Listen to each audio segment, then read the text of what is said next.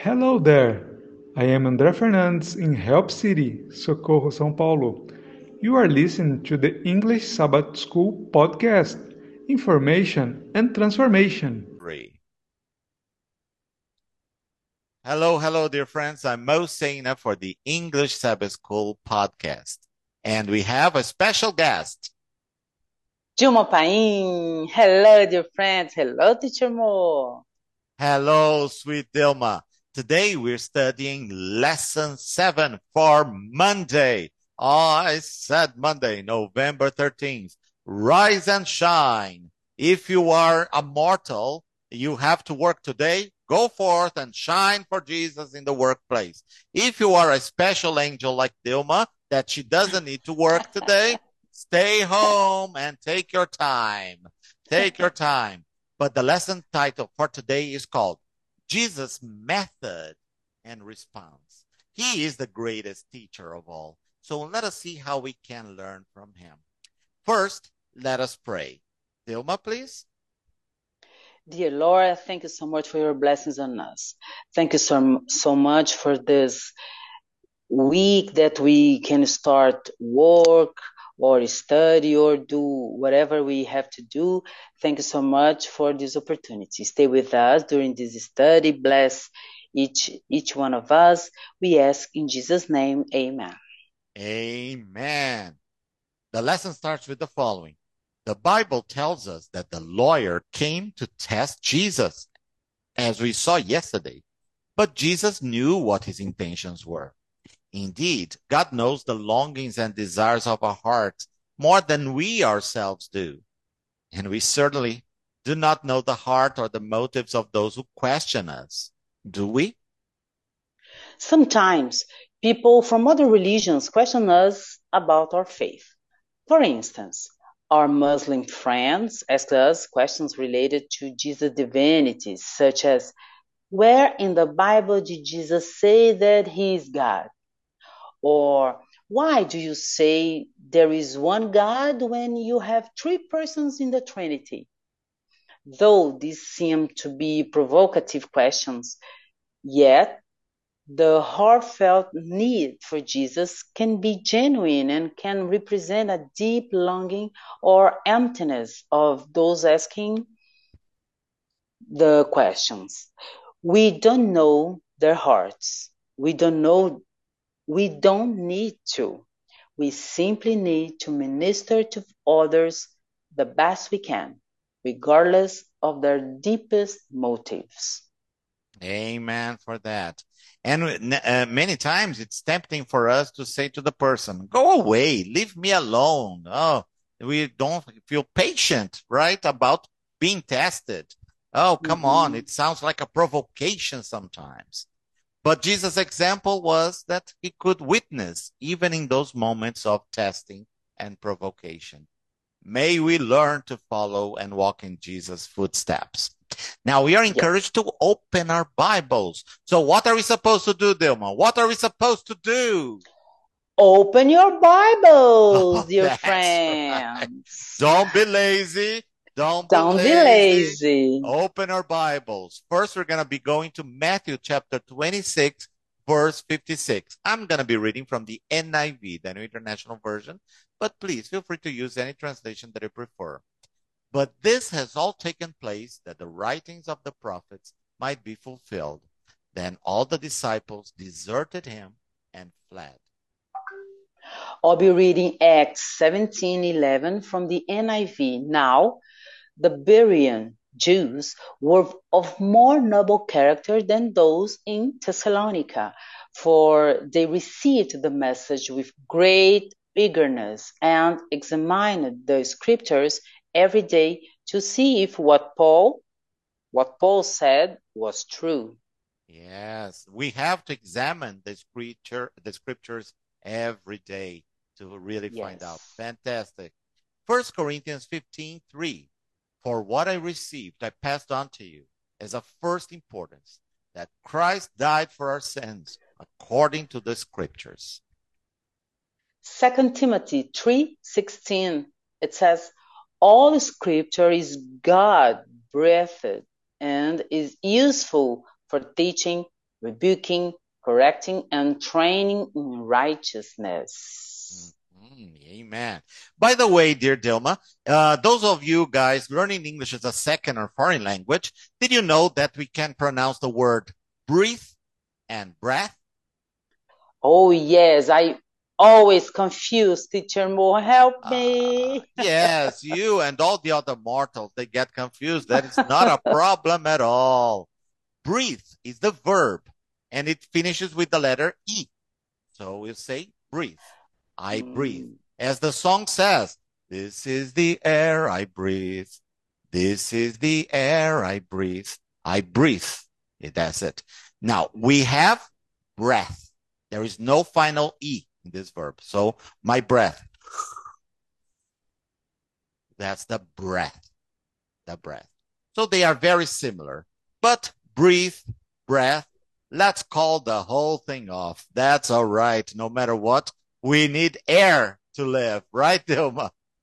Right, we really need air. Yeah. So those, those verses are so different. And the lesson presents this question. How? I said, how?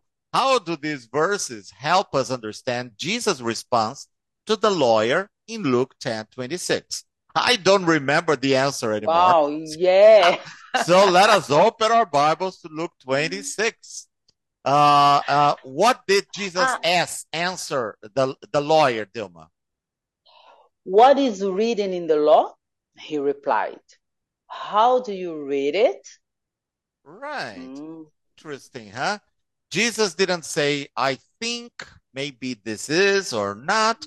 He answered the mm, question with another question, guiding the lawyer to go to the scriptures, to go to the Bible. Yeah. So this is an example about Jesus' method and how he would answer those questions. By the way, those of you learning English as a second or foreign language, we have the temptation of the pronunciation for the word answer, A N S W E R. We insist on pronouncing the W because it's there, but it is silent in English. So we say answer. How do we say it, dear Dilma? Answer. You are a fantastic student and teacher, girl. That's it. You are a fantastic teacher. Thank you. So sometimes we want answers, but do not put in the work ourselves to find them. This is a problem. Many people, many students of mine, teacher, what is the meaning of this word? Teacher, what is the meaning of that word? What is the pronunciation? And do you know what I say to them, Dilma? I'm not a dictionary. Exactly. Look it up. You have Google. Go. Don't be lazy. Don't be lazy. And Jesus used this method as well. Jesus said, what is written in the law? How do you read it? Jesus pointed to a very important aspect of learning. Instead of only listening to what others have to tell us, we need to read the scriptures, the word of God for ourselves. The answers already are there. And the Holy Spirit works on our hearts to impress upon us what we need to do. Opening a parenthesis here, our little local church here in Jaguar City, they have this habit as well. Everybody that goes to the worship services on Sunday, Wednesdays, Sabbath, they always take the Bible. And when the preacher tells them a Bible verse, everybody really opens the Bible together. They don't wait for the projection on the screen. They open the Bible. They want to check by themselves what he's saying. Like, for example, uh, if I tell you, uh, Mark 17 verse 1 says that uh, Jesus ascended to heaven in a carriage of fire. Do you believe me or do you check it? I will check. Right. And when you go to check Mark 17, verse 1, what are you going to find, Dilma? Not your words, maybe another words. Yeah, very good. You know why? Because there is no Mark 17. The gospel Oh. according to Mark has only six. Yes, it's chapter. only 16. Yes. And by the way, that's my favorite gospel. I love the gospel according to Mark because it's full of action. All the time there is action It's not a dull moment. Do you have a favorite gospel, Dilma? Mm, yes, I like John. I like Many John. Many people do. Yes. Yes. Uh-huh. Many people do. Well, the final paragraph before the final question. Dilma, could you read for us, please? Yes, God has given us His Word.